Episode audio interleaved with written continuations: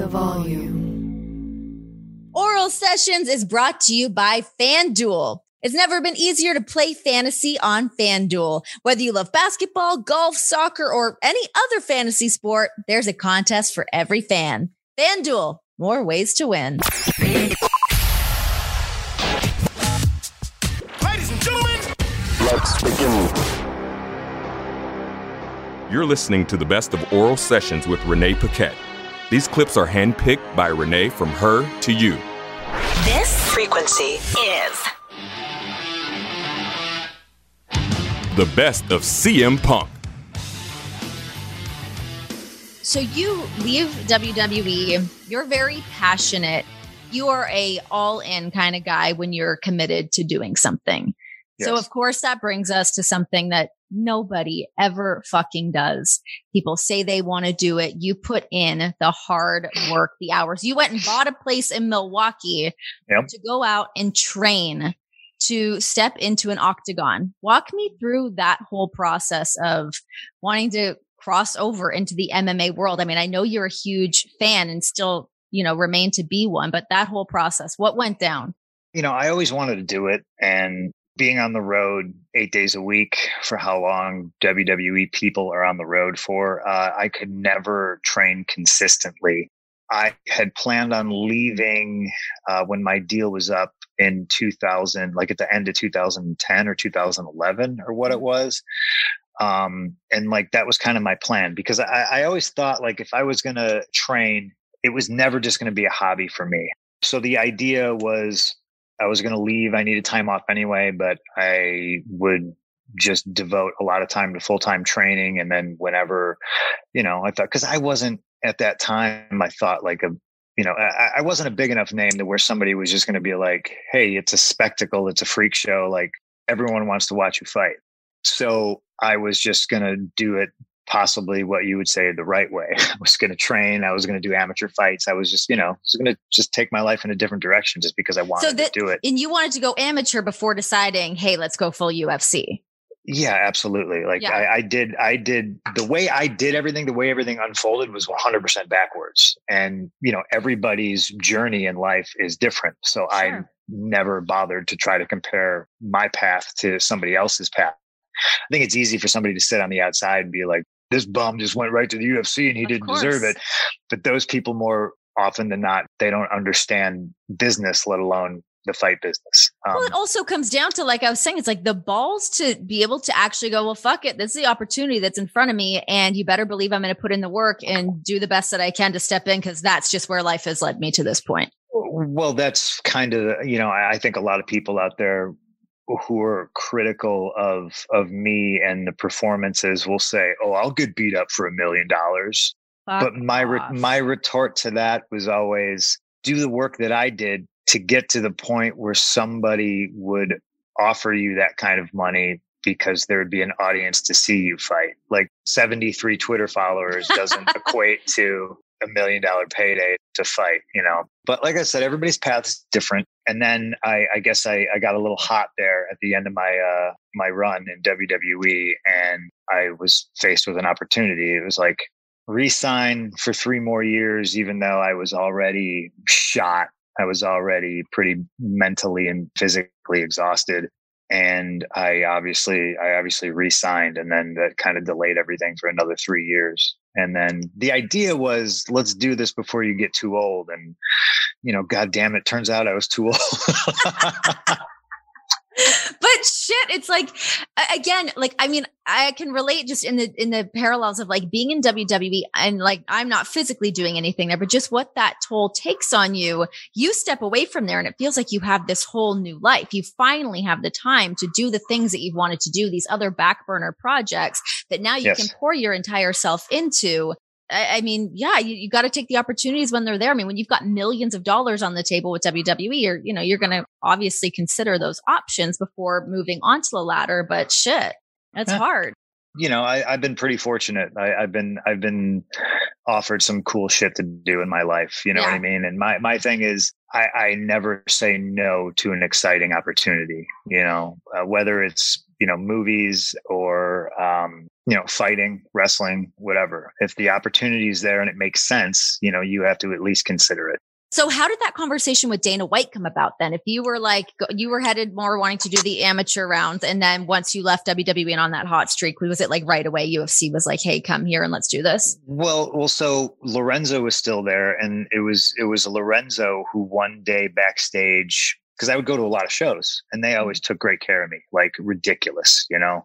They would feed me, they'd give me free clothes. It was That's just all ridiculous. people need. That's all everybody everybody was always just like super super nice and hospitable and they they treated me great. And then one day in the green room lorenzo was like we were all amped up. We just watched some crazy fight you know? It was like a wild knockout. And lorenzo grabs me and he goes man do you ever think about doing this? And i just went all the fucking time. And he you know like i get to see like the twinkle in his eye. And then when i when i left cleveland uh, in january of 2000 what was it 14 you know, and, and news broke that I had went home for the duration of my contract or whatever it was. That's when Dana texted me and he was like, I heard you left, you know, what's, what's up with Vince? And I was just like, I really don't know. I'm currently suspended. He's suspended me. And he was like, all right, well, whenever you figure it out, like you want to fight, let's do this. At first I was like, well, that doesn't, you know, what, what am I going to do? Like jump right in. Who am I going to fight? How would that work? That's not the way things are done you know, you train, you take amateur bouts. There's a process. There's a road that is is most traveled that people do to get there. And then in talking to him, he was just like, "No." He's like, "You don't you don't do that." He's like, "I'm offering you a lot of money to come fight for me," you know. And he's like, "You're gonna go fight for free for somebody, and you're probably gonna make somebody else a whole lot of money." And like, I mean, it made a lot of sense. You know, uh, I call yeah. fights now for um, CFFC, which you can watch on UFC Fight Pass and sometimes I'm calling amateur fights and amateur fights and there's different rules in different states and different commissions, but more oftentimes than not, amateur fights are contested while they're wearing shin guards, sometimes headgear. So it's literally just like you're sparring in the gym. And that's because you really don't want to take a shin across your forehead for no money. So that kind of turned into, yeah, well, yeah, why do I want to do that at all? I'll take a naked shin across my forehead if I'm getting paid. You know, like that's the risk reward kind of deal. And it just sort of blossomed from there. You know, I still talk to Dana and he's always been super, super good to me. And it was, that was literally the idea. I think they flew here on the jet one time while they were flying to Toronto to go talk to, or maybe, maybe it was Montreal to talk to uh, St. Pierre. So they Montreal. like pit stopped in Chicago. We had dinner and then they got right back on a, uh, the jet and, and flew to Montreal to, to go have a meeting with him. Rich people lifestyles, huh? Bizarre. Stop the jet. That's insane. Right. Um, what about the parallels between Dana and Vince? Like, are they cut from the same cloth? I think there's levels to it. And obviously you can draw like the, they're both like right wing. A word I'll use is weirdo because obviously they vote based on what's good for their pocketbook you know, if I had to really compare and contrast, I would say Dana's more generous. Um, I, I, think Dana does a lot of stuff for the fighters behind the scenes. I think there's a lot of locker room money thrown around that people don't mm. know about. And That's he gets nice. a lot of flack for, you know, I, that being said, I, I do also think fighters need to get paid a whole hell of a lot more, you know, but a lot of that time when he lashes out about when people are complaining about you know pay and, and unionization like it's because he knows hey i just gave that guy 250 grand like under the table you know but he, yeah. you can't talk about it. But he should still pay people more and the fighters need to get together and unionize anyway just like the wrestlers. Yeah what do you think's going on with that? Do you think that that's going to happen? Nothing no. will happen with that? No and it's because there's no such thing as the boys. It's a trope oh, we're on the road and these people are our family. And like I said, once you're out of the bubble, you don't hear from anybody anymore. Those people don't pay your bills. There's always going to be a handful of people that will undercut everybody else just to get ahead a little bit. Um, yeah. And there's there seems to be a lot of people that um, not only are just by nature are bootlickers, they just love the taste. so they just you're Keep supposed to lick for more. Supposed to lick the boot. You're not supposed to eat the entire thing. Okay, let's talk about you doing commentary for CFFC because it seems like you fucking love it. Oh, I absolutely love it. I despise being away from April. I despise being away from Larry, but I absolutely love CFFC. They are a super classy organization that has tremendous production and the talent is crazy.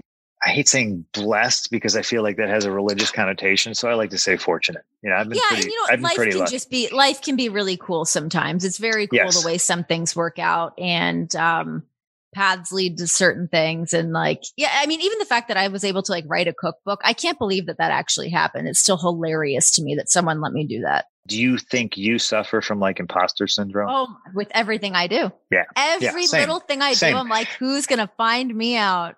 So here's what I've discovered in my 42 years on earth is everybody feels that way. I The think you're an asshole if you don't feel like that. The successful people are the ones that just fucking ignore it and they just do. I always go back to me fighting in the UFC. It's easy for somebody on the outside to be like, well, you lost. It's a failure. You're a loser. And I just go, yeah, but I did it. You know what I mean? And I'm not going to be on a deathbed or my life's not going to flash before my eyes. And I'm going to go, man, I wish I did that because I did it. And I look at that like everything, everything in my life. I look at fighting, the movies I've done, all these opportunities, and I have no regrets. I never said no to anything that I wanted to do. Um, I've never agreed to do anything that I didn't want to do.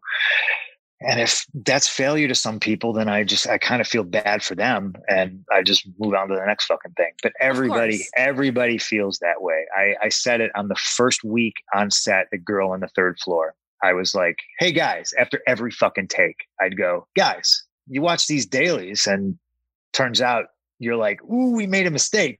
Let me know early, you know, because I can just pick up my wife and my dog and we can go home and, you know, no harm, Yeah. no foul, you know. But everything's like a learning experience, like even the bad stuff.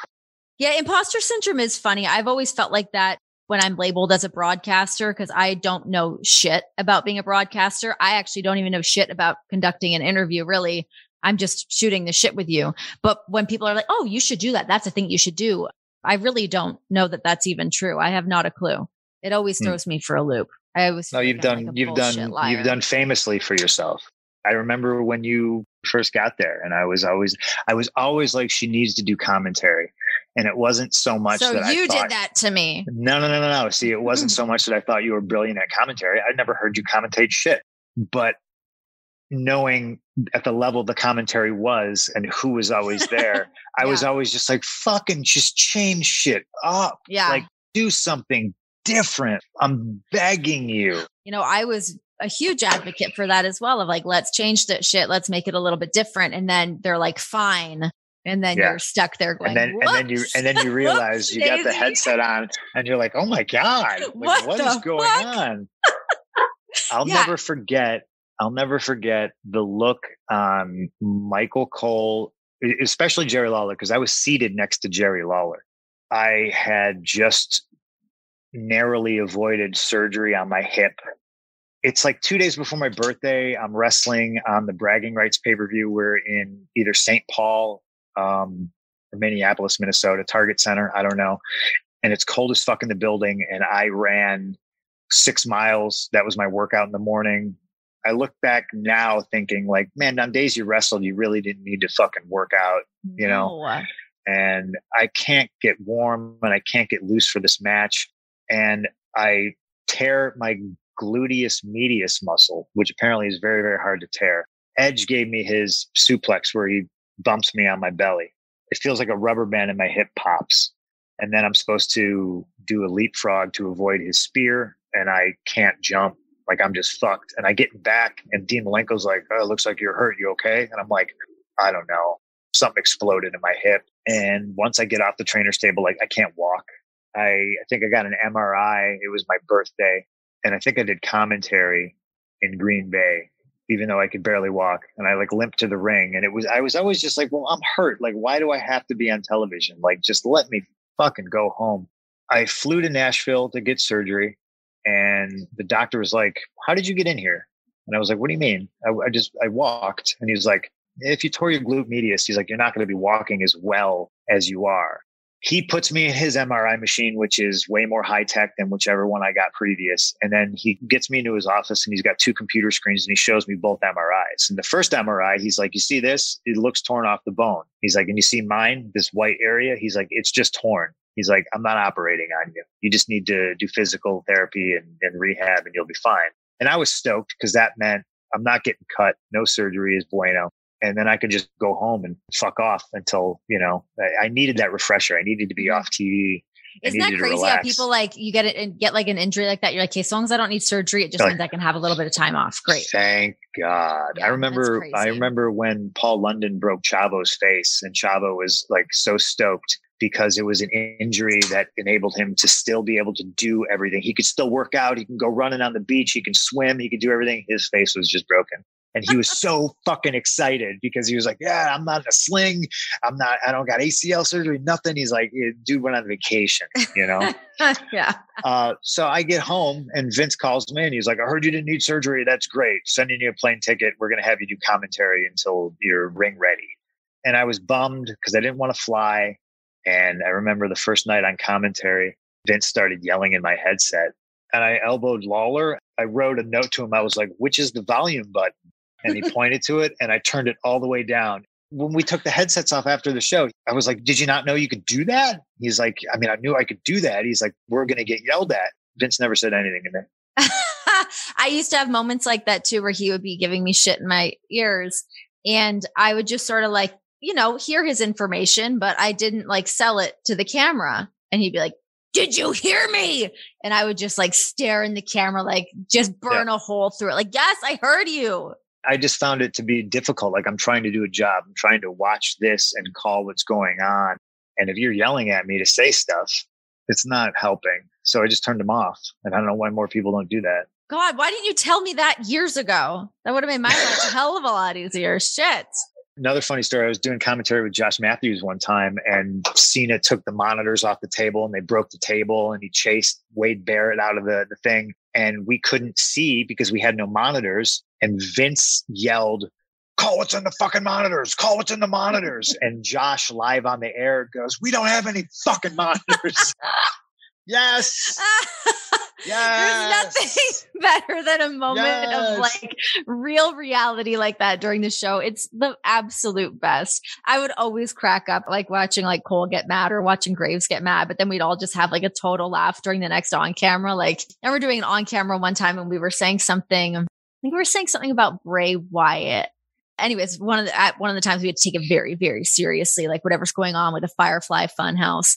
And I was going to say something and I guess Vince didn't like what I said. So he's yelling at me during the on cam, a, a 15 second on cam. I'm like, well, I can't recover from this. So I started talking and then just shut up and like blankly stared into the camera for the rest of the on cam. Like there's no yeah. way to recover from that shit. Yeah, it's, it's deflating. It, it's yeah. the worst. Um, okay. So we've talked about an abundance of different things here today. I don't know if there's anything yes. that we missed, but one thing I would love to know is what would it take for you to get back into a wrestling ring. It needs to happen. There's no, like, it just, it has to, right? Well, I, I think the landscape is currently much different than when I left, right? You could play the, the game where you're like, oh, if AEW was an option, would you have gone right after you left WWE? You know, if you're going to play that game, there's no way they would have handled it the way they handled it with right. Suspending me for two months and then nobody contacting me. And then the next thing I know, I get release papers on my wedding day. That wouldn't have happened if there was an AEW because yeah. then they probably would have approached me and been like, Hey, your suspension's up, ready to come back to work. Like, let's work this out, you know, or handled it like any other sports organization would have handled star pitcher fucking going home. You know, they're not just going to let him leave the team. They're not going to let him go to a, a rival organization. Um, what would it take? Oh gosh, I uh, without wanting to insult anybody on either side of the fence, any WWE talent or AEW talent, it would take above all an interesting scenario, a story that would be fun to tell also just the stupidest amount of money but they could save themselves a whole lot of money if they just presented uh, just like a, a, a fun storyline. Now, what that is, I don't know. I'm a pretty picky guy, especially at this point. You know, I think there's more interesting people on the AEW side of things for me to wrestle, but that's just because I've never wrestled them before. Right. Young Bucks, Kenny Omega, you know, talking about your husband, like I look at that and I go, well, I wrestled him already. So mm-hmm. it's just less interesting than something new. And on the on the WWE side of things, I don't know that there's anybody there currently that I haven't wrestled that I would be interested in wrestling. Would you have ever wanted to wrestle Joe in WWE? Yeah, but what are we doing? Are we just having a wrestling match? You yeah. know, like the Ring of Honor stuff we did was like a labor of love. You know what I mean? Because you had all the creative input and coming up with that. And it was really just we are backed against the wall and Joe had beat everybody already. So it was like, well, what do you do? Well, I'm the next opponent. And if he just beats me, what do we do? At that time, I was obsessed with 60 minute draws. It just turned into, well, why don't we go 60? And then you're still the champ and you haven't beat me. So maybe that's something we can play off in the future. And, you know, we did. Okay, so that's still a dot dot dot to be determined. Either a, a shit ton of you, money did you or a think there was going to be a? Did you? Th- I feel like a shit shitbag even saying that shit ton of money thing, but that's just like, you know. It's, I don't think there's nothing wrong with that. There's nothing wrong well, with saying that on, at all. On the on the WWE side of things, is like, let's be honest, we got fucking. There's baggage, right? There's stuff that's got to be worked through. I don't know how you get there. I don't. I really don't. What about New Japan? Is that something that you'd ever look into oh, dabbling in again? That's there's this huge part of me that never wanted like the goal wasn't to be a WWE superstar. You know what I mean? I was content with wrestling in Japan, but Japan was a lot different when I went over there. And I got told by Hashimoto as he was paying me was, uh, you, um, good worker, uh, too big for cruiserweight, too small for heavyweight. And I was like, that sucks. Thanks a lot. But yeah, things are different now. And I, I do think there's guys in New Japan. I think Okada, but even saying that is, is like, I haven't really seen a lot of his stuff. I apologize profusely, Okada san. One of these days, maybe I'll get around to it. Maybe I'm going to get on the treadmill and I'll watch some go. of your stuff right now. I, I just sound like the old guy who doesn't fucking know what's going on. You know what I mean? the way that I'm interpreting this is that you're open to perhaps a line of communication. I thought I've always said that, but it's just like Lorenzo and Dana being like, Hey, would you ever want to do this? And me going, What? Like, yeah. that didn't mean I put gloves on and I jumped in the fucking cage that instant. It was a process. Great Batman villain said, If you're good at something, you never do it for free. Not that I'm looking for a job. I'm actually looking to do a shit ton of acting but you ask the questions and I give you the answers. That's yeah. how this uh, that's how this podcast works. With big fights every week, there's never been a better time to give FanDuel Sportsbook a shot and join the action on FanDuel Fight Nights. Because right now, you can place your first bet risk free. That's right. You're going to get up to 1000 bucks back if you don't win. FanDuel gives you so many bets to choose from. There's parlays, round props, method of victory bets, and so much more. FanDuel is the number one rated sportsbook app in America. It's incredibly easy to use. It's such a no brainer. Plus, it's safe and secure and real quick, fast payouts. You get that money right back in your pocket ASAP. One of my favorite features. You got to stay rich, you know, keep that money in your bank account. This app is so easy to use that when you win, you actually get paid in as little as two hours. So with FanDuel in your corner, you'll always get exclusive odds boosts, great promotions, and so much more to make your FanDuel fight night even more exciting.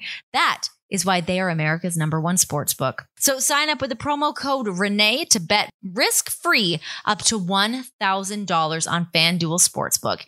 Download FanDuel today. That is promo code Renee, R E N E E.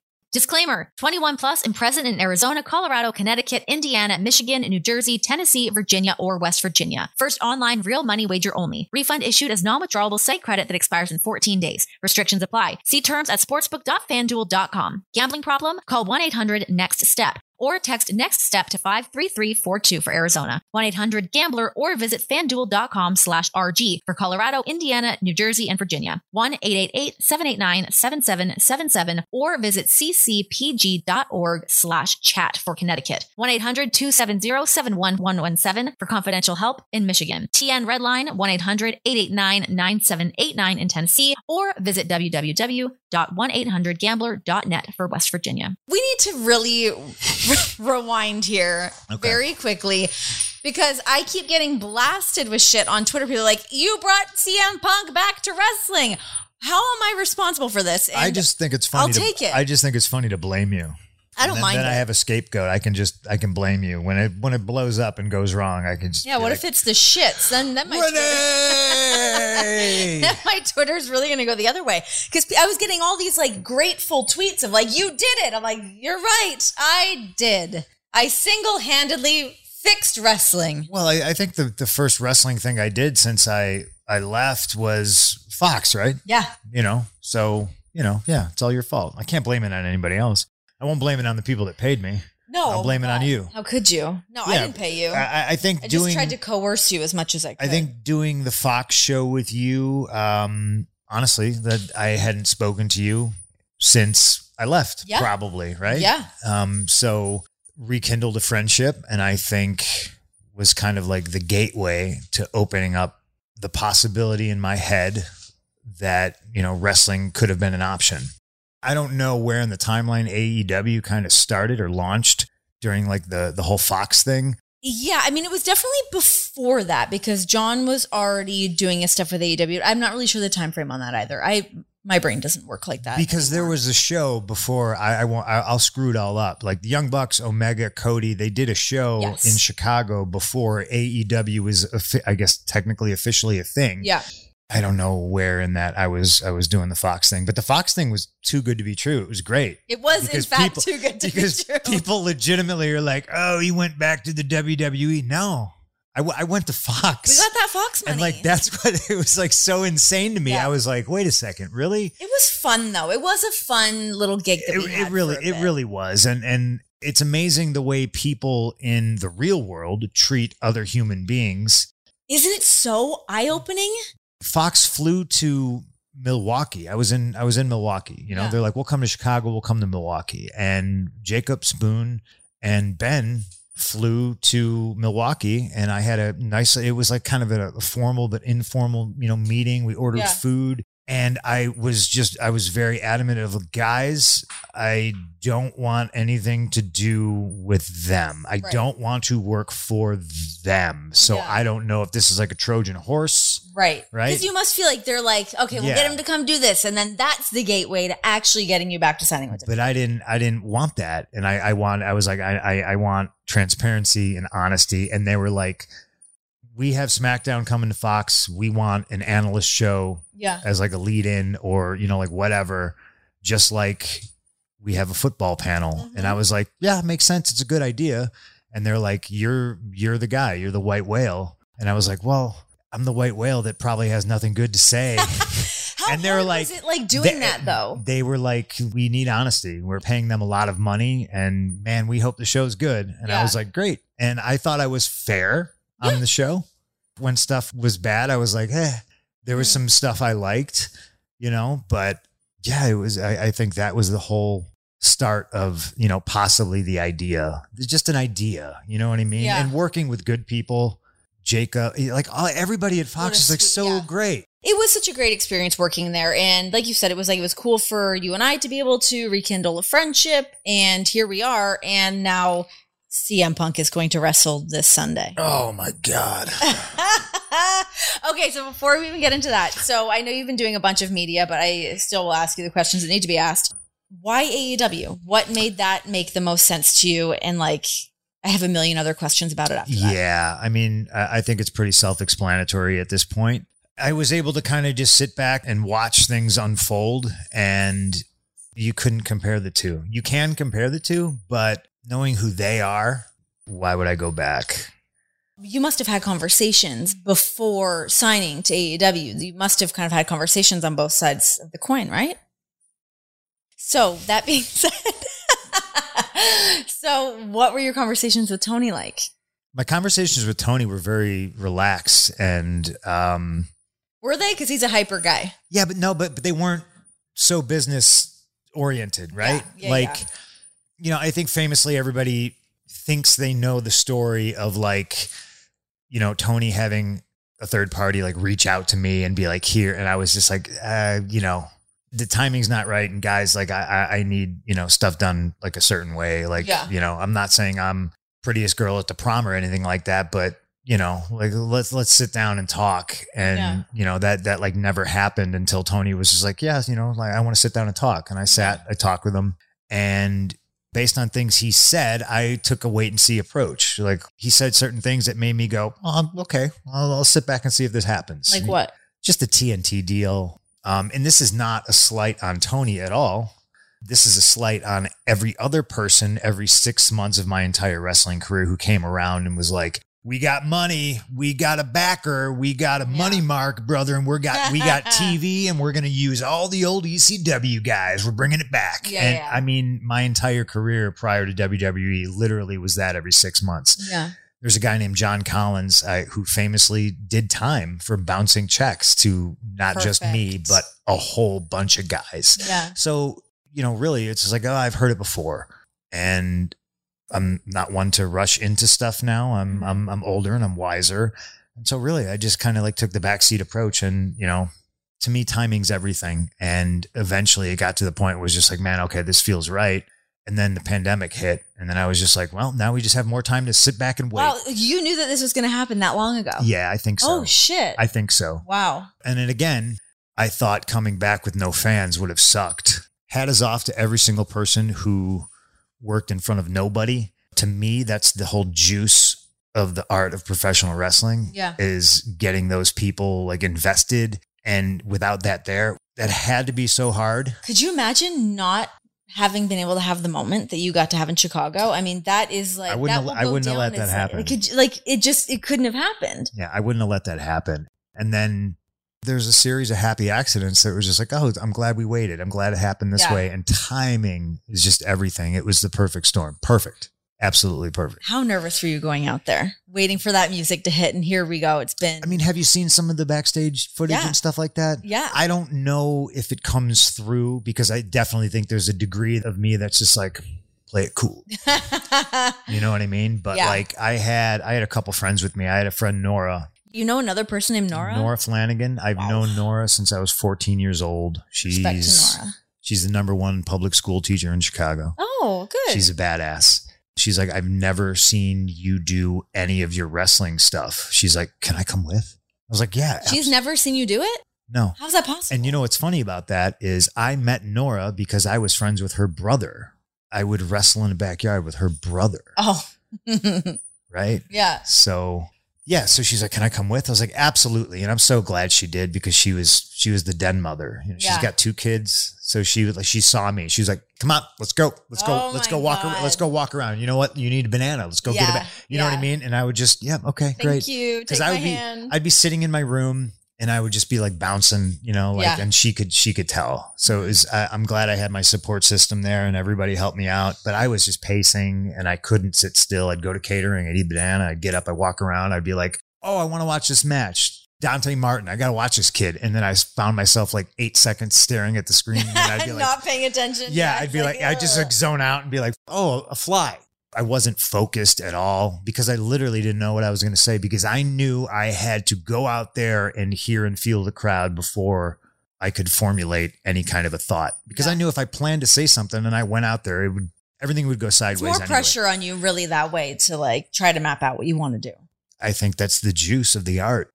This is how the people are reacting. This is mm-hmm. who's there and working towards that. Eddie Guerrero taught me a long time ago. You know, he was like, before the show starts, when they dim the lights, go out there and listen. Go out there. You have to be on the other side of the curtain and you listen. And when they dim the lights, the crowd will pop. And based on that pop, you'll be able to hear, oh, it's 80% kids. It's making me like nervous thinking about that already. Like, Oh, it's a lo- it's a I hear Whew. it's predominantly guys. Yeah. Right? You hear a lot of ladies' voices, you know. The Mhm. the the screams are higher pitched. And then you can formulate what you're going to do based on that. If it was kids, I could get away with doing more goofy shit. Sure. If it's guys, ooh, we're gonna have a fucking banger. You know what I mean? It's mm-hmm. gonna be more sports oriented, and that was just one of the things that I was taught. And What did you hear? I didn't hear shit because the instant my music hit, I heard the first riff, and then Oh, because you opened the show. Duh. and then I heard a jet engine. It was on top of me. And Yeah. people have asked me what it feels like. And the only thing I can tell them is there's, you know, an elevated train here in Chicago, the L. Go stand underneath it as a double train goes by. That's what it felt like. It was loud, but I've heard loud pops before. Sure.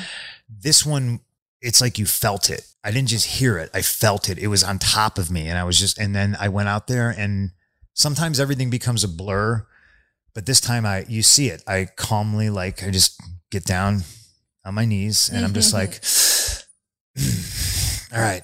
Yeah. And I soak it in. I enjoy it. You see me cry and it's a total release. And I feel like I'm like being a mark right now, like living this out through you again right now. it's it's literally I, I said I, I've been doing a ton of press and I said it to somebody I can't remember who it was just a moment in time where I was like I'm exactly where I need to be and everything is right let's go knock it out of the park I'm excited for those fans who, for the past six, seven years, that have been doing the CM Punk chants during every show that comes through Chicago, now got to finally get that big payoff. Like, Yeah. finally, it's happening. You're back, and to get to do in Chicago. and ice cream bars And the fucking ice cream bars.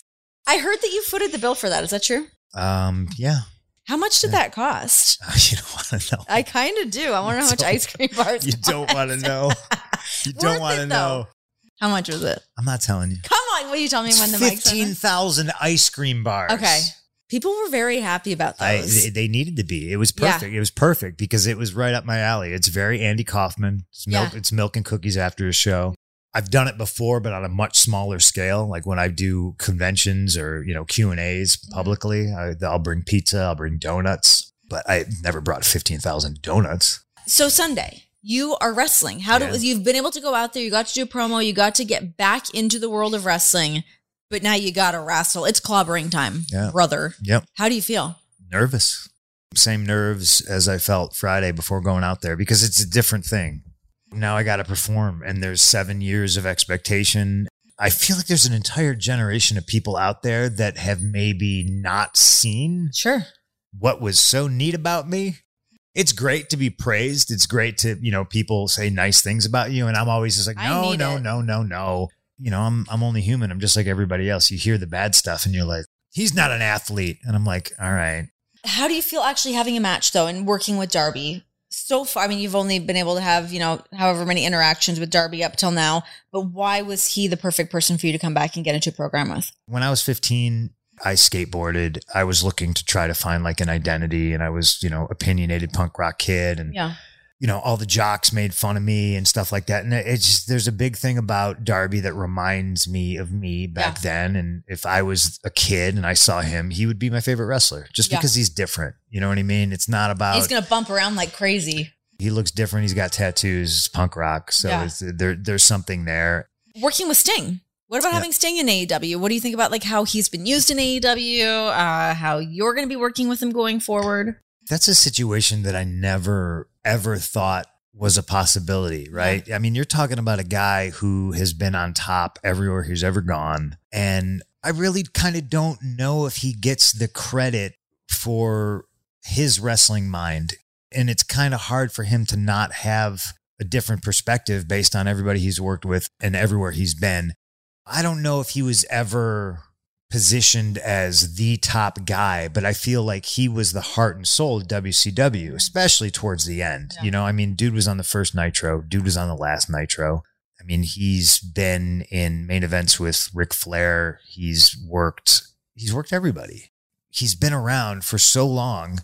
I just don't think he gets the credit for Yeah. that. You know what I mean? I don't think he gets the credit for being a top guy mm-hmm. because you know, maybe he always played quote unquote second fiddle to Flair or Hogan or Yeah. whatever. But man, and, and then they always had to rely on him. Yeah. Sting was always there.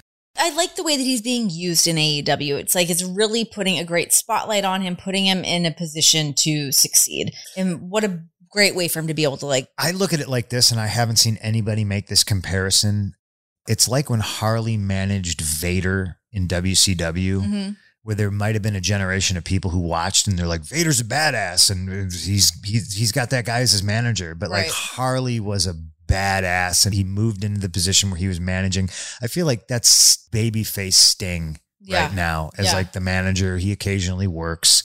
It's a delight to see, you know, is a guy who narrowly avoided being paralyzed and now he's still doing it. And I and I think it's great. He doesn't got to work Friday, Saturday, Sunday, Monday, Tuesday. Thank God. He's used sparingly and it's to me it's a delight because you get these you get the you get these really weird situations where it's you know it's me and it's Sting and it's Darby in a ring and that's The fuck. I'm putting a, a I'm putting an age on myself, but that's three generations right there. You know what I mean? Yeah. And it's wild. I was pinching myself being in the ring with Sting. Afterwards, he was like, "Hey, I'm, I meant everything I said," and I was just like, "Super cool." I had to act like tough guy out there, but I was, you know, inside, I was just like, "Eee." What was the direction that you were given when you went out to debut? Because I know obviously you just went out and you could feel it. What all were you told to do with that time to fill? Phil? I mean, close to nothing. I think I was the one who was like, "Hey, just so you know, like, here's what I'm going to say." And Tony was like, "I trust you," and I was like, "Okay, well, so you know, like, I'm not going to swear.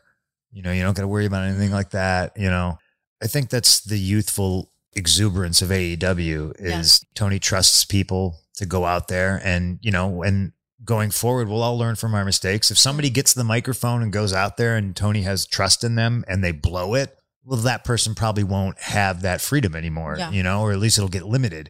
But right now, I, I think that's the magic of it is, hey, Phil, you and Sting, what, what do you think of you and Sting being in the ring? What, how, do you, how would you guys do that? And me sitting down with Sting and being like, Sting? And Sting looking at me mm-hmm. going, you're the promo guy. And I'm going, you're Sting Yeah. you know but it but there's a synergy and there's discussion and it's not writers in a room that don't even watch wrestling Yeah. writing stuff for characters that they don't understand so you don't have individual voices and you know me and sting have an individual voice and like i can't tell sting what he's going to say Sure. Sting can't tell me what he's going to say. I don't know what Darby's going to say. You get three different generations who talk three different ways, and Tony trusts us to come up with the best possible stuff. And just talking about that segment that we did, I don't think it could have gone any better. No. Couldn't, could not have gone better. just to be able to have stuff feel natural and be super organic and i think that's the thing that a lot of people are craving in the world of wrestling is to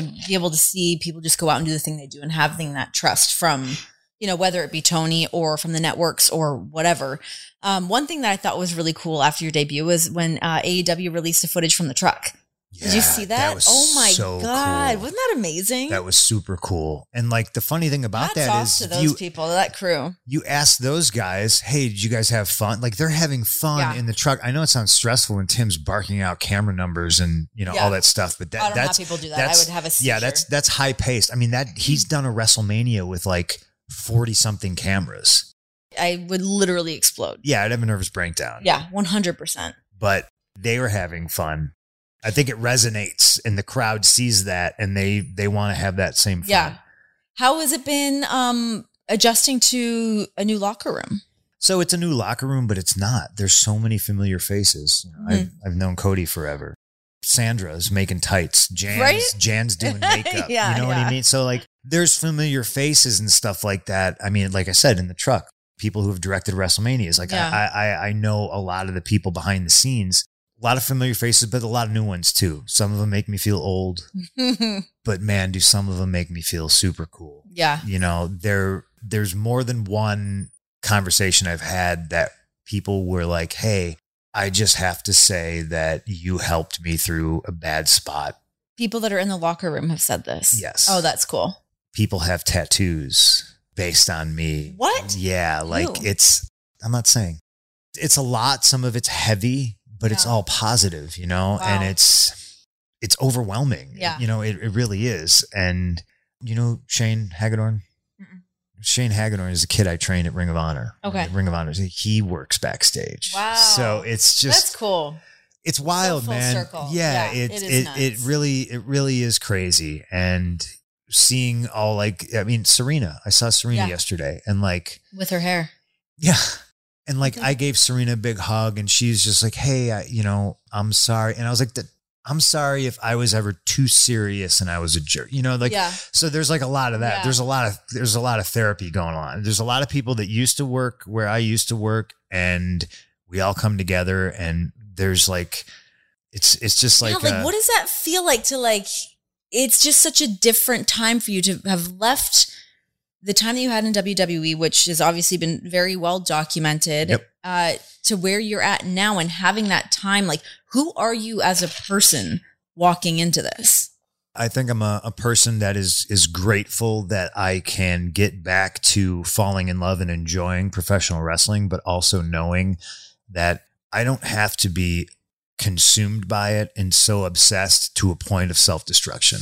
Looking at you being there, with Christian being there, other names that have potentially been rumored to be joining AEW, to structuring the shows and kind of, you know, not necessarily writing the shows, but kind of working on that stuff with Tony. I mean, I, I don't know how public stuff is of how the shows are put together, but it seems like everyone just kind of does their own segments, right? So, based on my experience thus far, I don't think guys are doing whatever they want, but everybody certainly has some sort of an input, and everybody Yeah. certainly has a direct line to Tony. Sure. and he's the guy who says yes or no. I think a guy like me, Christian, I think lead by example is the key there. I, Yeah. I and I, I think it's not, hey guys, this is the way to do it. It's hey guys, there's no one way to do it. But in my experience, I think maybe this could be the best way to Right. do it. Yeah. But what do you think? It, I mean, it's it's how I handled it with Sting Yeah. because there's definitely a respect, and I'm not going to tell Sting, "Hey, this is what I think." But we literally sat there back and forth, going, "What do you think? No, what do you think? No, you Yeah. tell me. No, you tell me. Okay, well, what about this? No, you know what? Oh, yeah, hey, that's a really good idea. Mhm. This way. Oh, wow, you know, and then and it grows from there. Which is like great within your own segment, but that's also like you and Sting, two dudes have kind of been able to do it all. But then you have some of these newer guys that are less familiar with doing TV, less familiar with, I guess, just kind of even just following along with the show, making sure there's not a lot of the same finishes or a lot of the same whatnot happening in the show. Well, I think eventually, you know, we work with those guys. Yeah. And, you know, for better or for worse, they will feel and see the difference in experience, Mhm. you know, and I think if they want to learn and they want to not get better, I'm not here to make anybody better or anything like that, but just gain new experience and new perspective and maybe open their eyes a little bit to mm-hmm. something different or something they didn't think of previously. I think that's kind of the idea, right? And that's the way the business has always been built. I came up in a place that was a shark tank full of bullies that were protecting their spot. And it wasn't about what was good or bad or right or wrong. It was what I did was always bad and it was always wrong. And there were people who ran the show who told me to my face, I don't get it. And I would just be like, well, what the fuck are we doing? You know, Yeah. like, cause if I'm in developmental and to liken it to playing AAA ball, I want to make it to the major leagues. Mhm. And if I'm hitting home runs, I'm the home run king in, in AAA ball. And I get called up to the major leagues, and the guy on the team with the most home runs tells the hitting coach and the bench coach and the manager, that guy sucks. So I, I, I came up around a lot of that, but I also think that's what made me a cycle breaker. Kofi's first day on the road, I was like, hey, man, you're riding with me. And he was just like, okay, great Yeah. you know because i got there and i i was i was picked i was already a grown-ass man and i had Yeah. these other grown-ass men like picking on me and i was like why is this like high school Yeah. like what what like i get it but Who that's, hurt you? Why is it like this? but that's the culture that's what Sure. they that's what they want we Yeah. we want you guys to fight and we want you to want his spot and i i never wanted anybody's spot i wanted my own spot I saw that one of the reasons that you wanted to sign with AEW was because of the way of the handling of everything backstage to it not being leaked out about Brodie Lee when he was sick. Mhm. Yeah, that's self-explanatory. You know, I, I think everybody always talks about the business and how it's a it's a family, Mhm. and that, that's that's never you know that- that's never. I, I think that's just a naive way to look at it because there's people in charge that that don't give a shit, and this was a breath of fresh air. It was a a, a horrible horrible situation. There's just something to be said about not running to the dirt sheets. Yeah. Oh, I have a nugget of information and whatever I don't know, whatever high you get from being somebody in the know Yeah. and talking about stuff that really is nobody else's business. Everybody just kept their mouth shut for, you know, as a request from, you know, somebody who unfortunately, you know, became a widow. I look at that and I, that it wouldn't happen. It wouldn't happen if it was anywhere else. Yeah. And I go, that's neat. Yeah. You know what I mean? It's nobody's it's nobody's business. I understand people like to see how the sausage is made and they're into the the backstage salacious stuff, mm-hmm. but the shit was nobody's business. Yeah. It's nice to see people just and, actually be and to see to see it protected. It made me think, well, maybe, you know, maybe there's maybe there's hope. Do you have a Brodie Lee story? I remember fondly like our mutual love for like all Japan early to late 90s all Japan main events, right? Mm-hmm. To me, that was some of the best wrestling of all time. Kings Road, all Japan, giant Baba shit. I can't remember maybe Bray got hurt. I got to work Brodie on house shows and we were the main event and he was literally I remember he come up to me, he was literally like, What do you want to do? And I just looked at him and I went, All Japan 93, brother. I was like, we're going to do whatever the fuck we want. Yeah. And he was nervous. He was like, they're not going to let us do that. And I was Yeah. like, I can do whatever I want. you know what I mean? And it was just, uh, so yeah, I, I have those memories. Uh, I you must have talked shit to him about the Leafs. all the time. Yeah. I mean, that's like on my phone. I still have all those texts. Yeah. You know what I mean? Yeah. And I, I look back at them and I'm just like, man, almost makes me want to see the Leafs win, but this I year, don't. this year they, I, they went far this but year. But I don't want to see the Leafs win. Calm down a little bit. I did a whole uh, uh, a European tour with uh, with uh, it was it was me and and Daniel Bryan against uh, Brodie and um, Redbeard with Yeah. with Bray as their their manager, and I I was fully concussed the whole tour. Oh, I was sick. I was dry heaving. Like I was I was sick, and dude dude took care of me. yeah. You know what I mean? So like I owe him one. I think about him coming back and just being like, I'm fortunate. I'm still here. So let's fucking go. I really like seeing this version of you going into it and just being excited to be there and not having to uh, be that wrestling obsessed. And you can just like enjoy those It moments. doesn't feel like a fight. Yeah. It al- everything everything We're on the same team. everything was a fight Mhm. before it, and the only time I was happy was when I was in the ring because I had no boss. I could literally do whatever I wanted. That was it. I was in charge and I had fun. And then the match would be over and it would be back to a fight. It's not a fight. And I'm excited to see where this abundance of creativity leads, you know. Tone out the negativity and just focus on the positive stuff and Mhm. let's entertain the people that are in the building. And I just think that'll grow the audience. We hope you enjoyed the best of oral sessions. Follow Renee on social media at Renee Paquette and be sure to subscribe to her YouTube channel. Also, rate and review this podcast.